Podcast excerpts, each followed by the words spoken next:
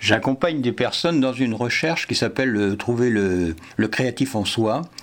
il s'agit de trouver pourquoi l'on est fait, quel talent on a dès la naissance, des, aptitudes particulières, spéciales. Tout le monde a une aptitude généralement un peu supérieur aux autres.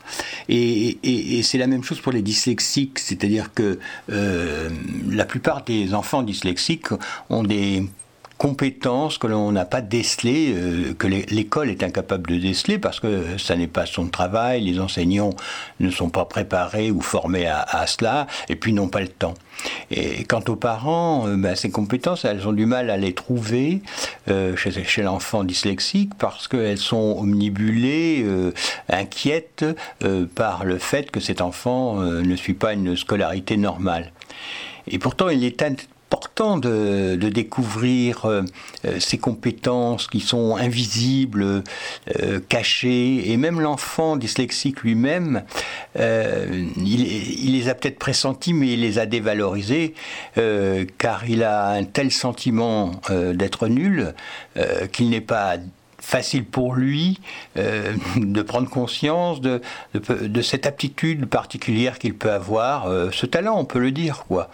Et euh, il n'est pas facile pour les autres de les faire émerger, mais quand même, c'est très très important de, de se focaliser là-dessus plutôt que sur ses, ses incompétences. Donc c'est toujours essayer de trouver ces aptitudes qui sont déjà existantes euh, dans cet enfant dyslexique euh, et, de les formaliser. Euh, mais bon, je, n'ai pas de méthode pour ça, mais, mais vraiment, c'est prendre ça en considération.